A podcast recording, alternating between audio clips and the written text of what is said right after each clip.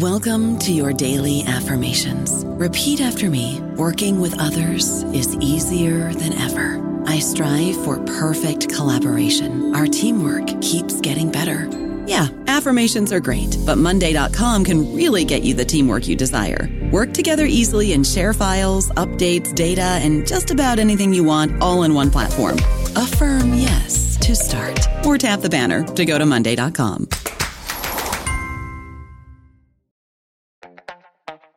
This episode is brought to you by Skinny Pop Popcorn. Perfectly popped, endlessly delicious. Oh, so light and crunchy. Skinny Pop Original Popcorn is the snack you've been searching for.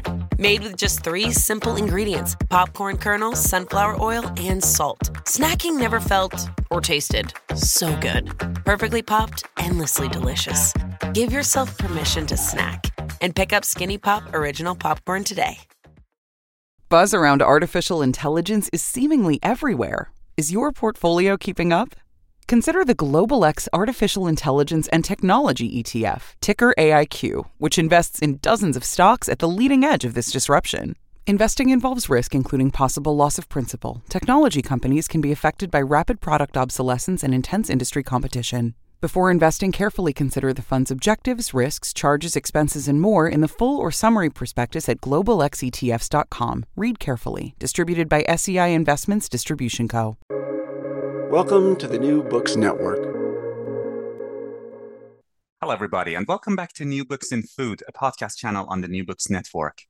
I'm Amir Sayadabdi, the host of the channel. Today, I have the pleasure of talking to Dr. Jessica Barnes about her new book, Staple Security Bread and Wheat in Egypt, which was published in 2022 by Duke University Press. Jessica is Associate Professor in the Department of Geography and the School of Earth, Ocean, and Environment at the University of South Carolina. She is author of Cultivating the Nile, The Everyday Politics of Water in Egypt, also published by Duke University Press, and co-editor of Climate Cultures, Anthropological Perspectives on Climate Change. Jessica, thanks for accepting my invitation and welcome to the show. Thank you so much to start off, could you please tell us a bit about your personal and research background, Jessica? Yes, I grew up in the United Kingdom. I'm from London. Um, I did my first degree in geography in the UK and then came to the US for graduate school. Um, I have an interdisciplinary background, so my master's was in environmental management, and then I did my PhD uh, at Columbia in an interdisciplinary PhD program in sustainable development. Mm. And I have a question uh, that is not exactly related to the book, uh, but I'm personally very curious about this uh, anthropological element that is present in many of your works. I mean, your previous book, Cultivating the Nile, was basically an, uh, an um, ethnography of water, uh, if I'm uh, not mistaken. your or your co-edited volume is literally called anthropological perspectives on, on climate change. And you have co edited it with uh, Michael Dove, who I believe is an anthropologist. Um, um, and, and your articles have been mostly published in anthropological journals. Um, and, and now we have this new book, which is an ethnography of bread. So, so what's the story there? Is that is it like a, a geographer by day, anthropologist by night kind of situation? Yes, I, I, do teach in a geography department now. Um, I really see my work as being sort of positioned at the interface between geography and anthropology. Um, so, over the course of my graduate degrees, I took a number of classes in anthropology. Um, one of my PhD advisors was an anthropologist, so I've been trained by an anthropologist, and I'm really drawn to ethnographic methods. Uh, so, in terms sort of methodologically, I would position myself sort of pretty close to anthropology, really. Um, but a lot of my work draws on uh, both anthropology and geography. Mm. I think the University of South Carolina should make you an honorary member of the anthropology department, Jessica. um, I'm going to write to them about this. Uh, anyway, uh, let's let's talk about the book. Um, there is often a story behind every book, so uh, I was wondering what the story is behind yours. How did this book come about? Yes, well, I've been interested in wheat and bread for a long time. So I did my first field work in Egypt in 2007 and 2008. And that was for my first book project, which was all about um, irrigation and politics around the use of the Nile, waters from the Nile. Um, and a number of uh, well, firstly, I lived in uh, lived and did research with farmers, all of whom grew wheat. So I became interested in wheat. A lot of the women in the village where I lived grew uh, baked their own bread, so I ate a lot of homemade bread. Um, and that was also a time of severe bread shortages back in 2007, 2008. So it was something that people were really talking about a lot. Um, I would see these long lines at bakeries, and it was kind of lodged in my mind as um, as a topic of interest. But really, I was focused at that point on irrigation, which was what I was studying for my PhD thesis. Then in 2011, uh, with the Egyptian revolution, I was really struck by how bread was taken up in this very symbolic way in the calls of the protesters out in the streets in Tahrir, calling for bread, freedom, and social justice. Um, and I was struck by the fact that while a lot of people had talked about questions of uh, political rights and social inequality in Egypt, much less had been said about this staple food uh, that was featuring in these rallying cries.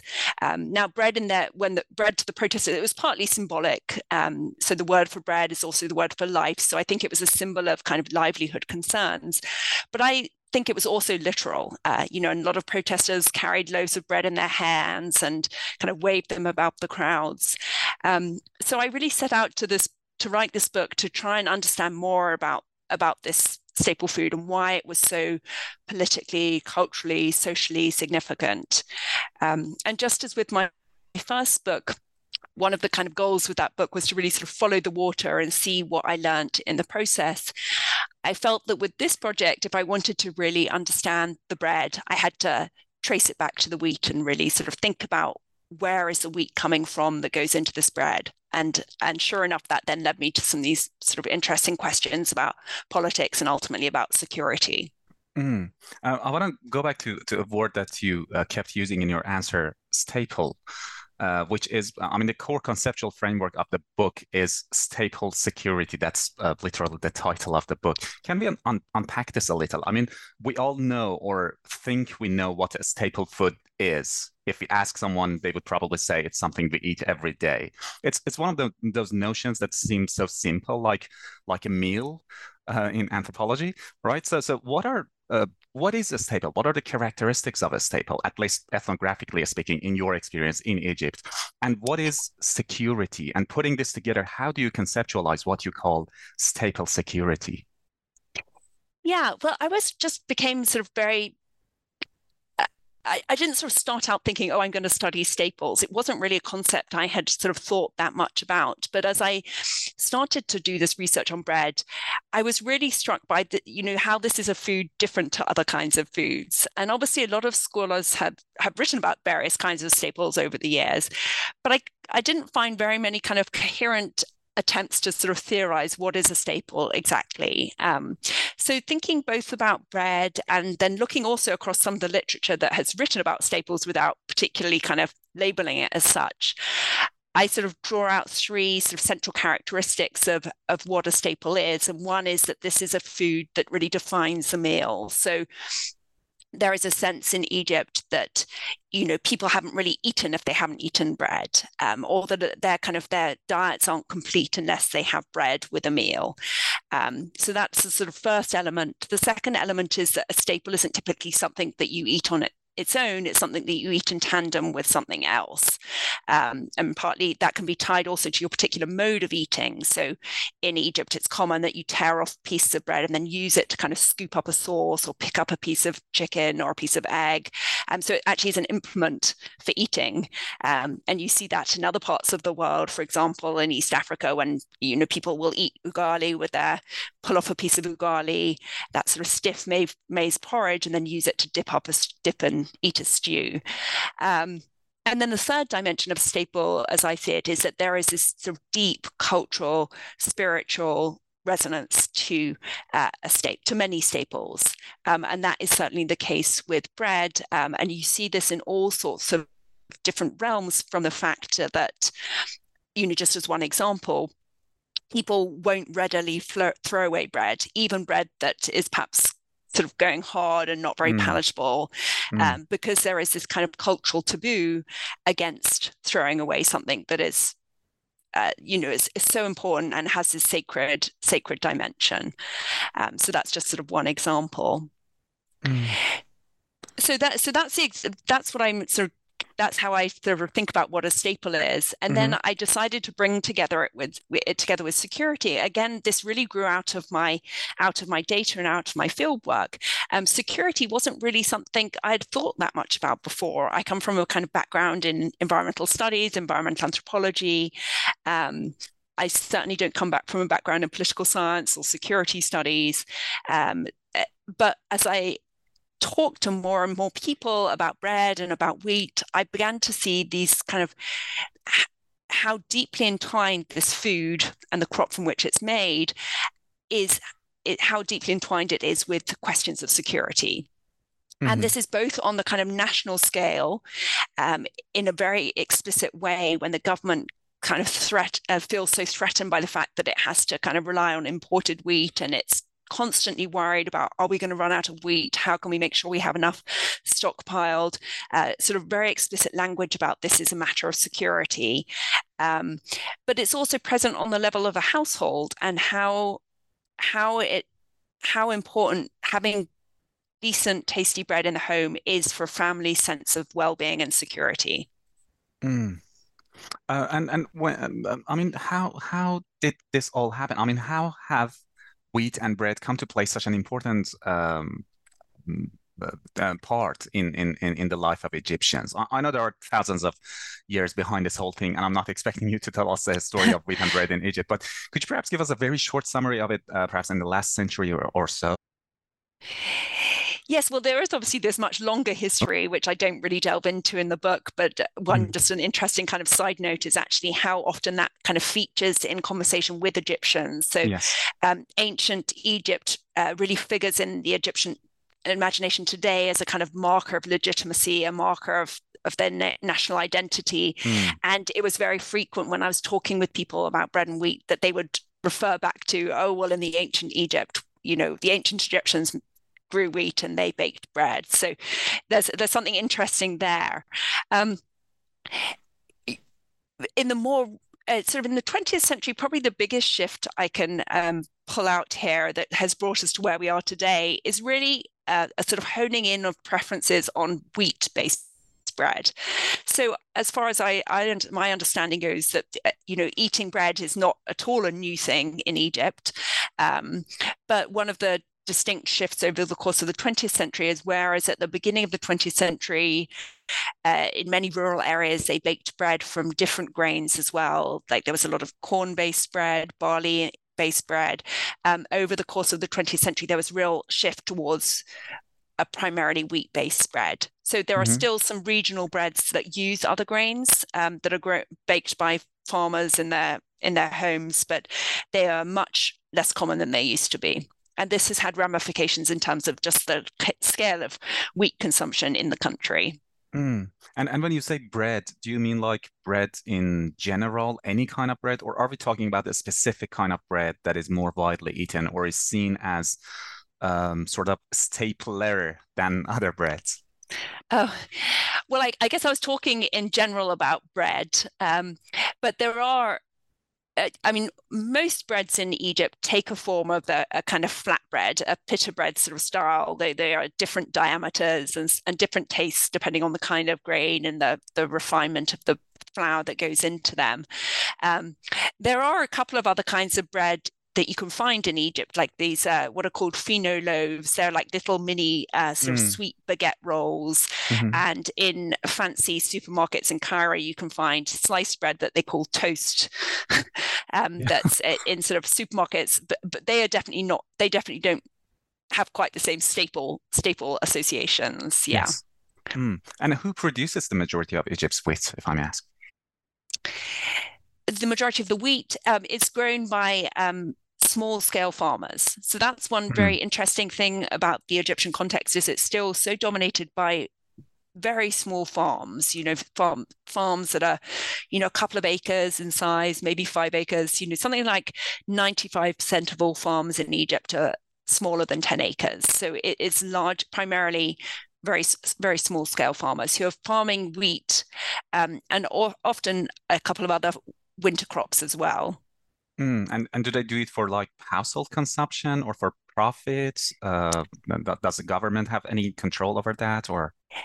Well, the government used to control, have a sort of heavy hand in agricultural production in the sort of 50s, 60s, 70s. It was a very centralized agricultural system. And then since um, kind of uh, a lot of pressure on the government to shift to more of a liberal liberal agricultural sector by the international financial institutions, um, a lot of those controls were taken away. Um, so now the government doesn't control uh, what people plant, uh, um, but it uh, it does. I'm sorry, I forgot the second part of your question. Actually, uh, do they do it for uh, household consumption or for profit? Oh. Yeah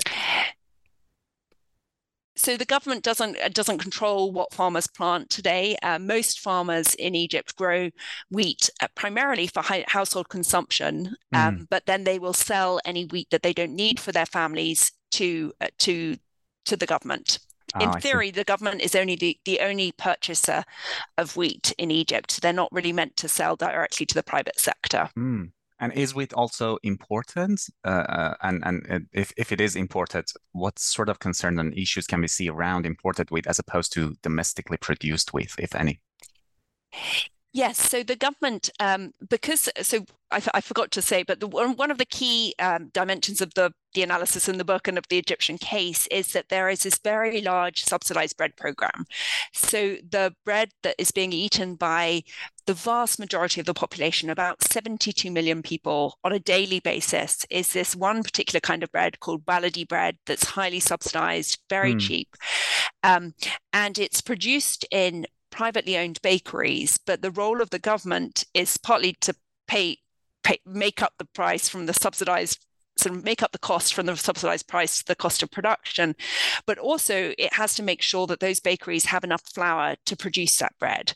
Mm. Um, and such is the scale of this program that the government has to work very hard to access that that flour access enough grain to make that that flour mm. and about half of that they buy from egyptian farmers but they don't get enough from the Egyptian farmers to cover all the needs of the bread program, so they import a lot of wheat as well. I see. I'm also interested to know what, what kind of class relations or urban versus rural relations are involved in, in, in bread making and bread consumption in Egypt. Uh, um, because um, I think of Iran, where, for example, people living in urban areas consume different breads and even perceive bread in different ways than people, for example, living in rural areas. Do we see similar dynamics in Egypt? Yes, I mean there are some interesting comparison uh, sort of contrasts. So in um, so most of my field work was based in Fayoum, which is a province about two hours southwest of Cairo, and in the village where I've conducted my research, many households. Um, most households have some land, um, small pieces of land. Most households grow wheat, and most households bake their own bread. And this is actually the kind of preferred bread to most families.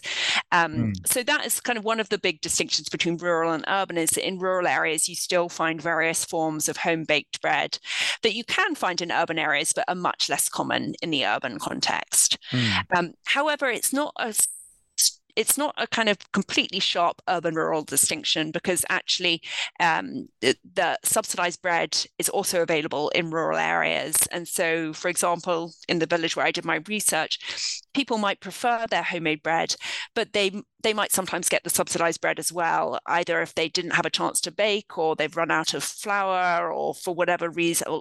Whatever reason. Um, so subsidized bread is present in the rural context as well. Mm. Um, and as sort of a, a final question, um, I would also like to know uh, a bit about your methods. Uh, I mean, how did you go conduct? Uh, how did you go about conducting the research? Did you face any challenges? Were there any uh, collaborations? What did you find rewarding about it? Um, basically, any advice or any insight you might have for, uh, especially young listeners, young anthropologists, especially those who might be thinking about doing ethnographies of food.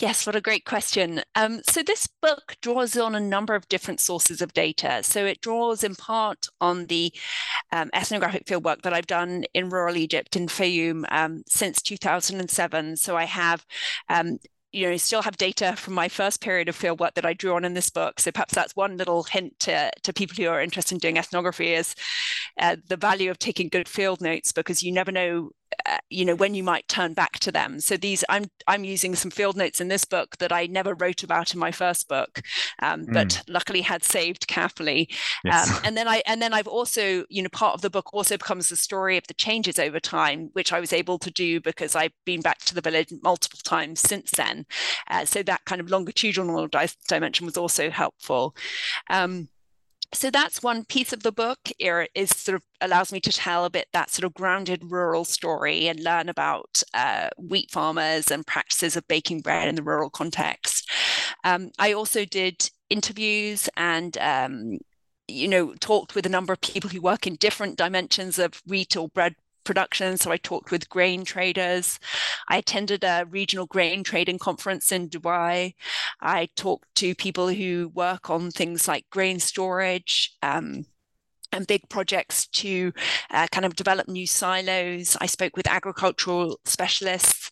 Um, so I, I sort of drew I tried to kind of speak to experts who were uh, kind of had knowledge of different sectors in the wheat production tra- chain.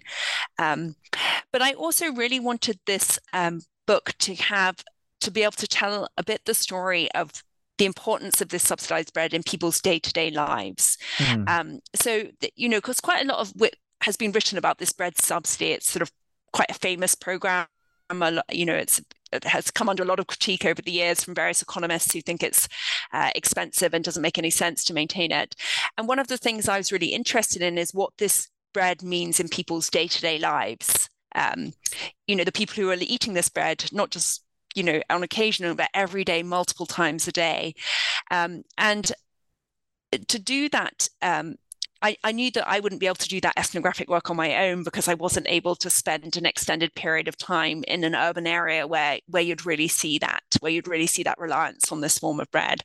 So mm. I partnered with an Egyptian research assistant, Mariam Taher, Mm-hmm. And uh, she did uh, two, we did, well, she did, and I, we did in collaboration as well, sort of two years of um, observation at, at bakeries that sell this subsidized bread in Car in a neighborhood of Cairo, where she'd go sort of multiple times a week and just observe kind of how people were interacting, what they were saying about the bread, how they were handling it. Um, and, and and really provided some wonderful insights into that that dimension. So uh, that's that's the other piece the the other piece of, of the research. Mm. Um, there's obviously a lot more in the book, and I encourage listeners to pick up a copy. But before we wrap up the interview, um, I'd like to ask Jessica whether you're working on something right now, or are you thinking about doing a research on a particular topic in the near future? Yes. Um, so I'm still very interested in food, um, but I'm actually thinking about uh, exploring a slightly new domain in my next project. Um, so one of my ongoing sort of theoretical interests uh, has been in thinking about materiality, how the material nature of a particular component of the environment really shapes the kinds of social and political relations that emerge around it. Um, so that was very much a feature of my first book, Cultivating the Nile, where I was really thinking about the kind of physical nature of water as something that flows and moves in a particular way. And it was also something I was interested in in this book, you know, really trying to kind of get to grips with these um, thinking about a loaf of bread and its material characteristics and what happens when it starts to mold and how do people prevent it from molding, as well as with the wheat, uh, the sort of physical nature of grain and uh, what it means to store grain without it molding and without it, you know, while maintaining its quality. Um, so, having studied a liquid and then a solid, I thought it would be really interesting to study a gas. Mm. so, uh, my next project is going to be about air. Oh, and oh, okay. uh, it would have been a, a, fascinating project to do in Cairo, but um, actually, for a number of reasons, I'm going to uh, uh do this next project in London. Uh, so my next project is going to be an ethnography of air and air mm-hmm. pollution in London. Oh, okay. Uh, and I know this is a forbidden question to ask academics, but uh, do you have any idea when we could expect to read this final project? Uh, well, I'm on sabbatical next year, so I'll be uh, doing the field work in the coming year. and then I should think it will take me a while. It seems to take me about six six years to write a book yeah. from start to finish. yes. So probably a while. But um, yeah. in the meantime, if anyone's interested in food, I'd love to love to talk to them about food. So yeah, I can't wait to read it whenever it comes out. It comes out. Um, thank so, you, Jessica. Thank you so much for uh, coming on the show and speaking with me today and sharing your insight and your uh, wonderful, wonderful work with our listeners. I really enjoyed reading the book but I enjoyed it even more to talk about it with you. So thank you very much. Thank you.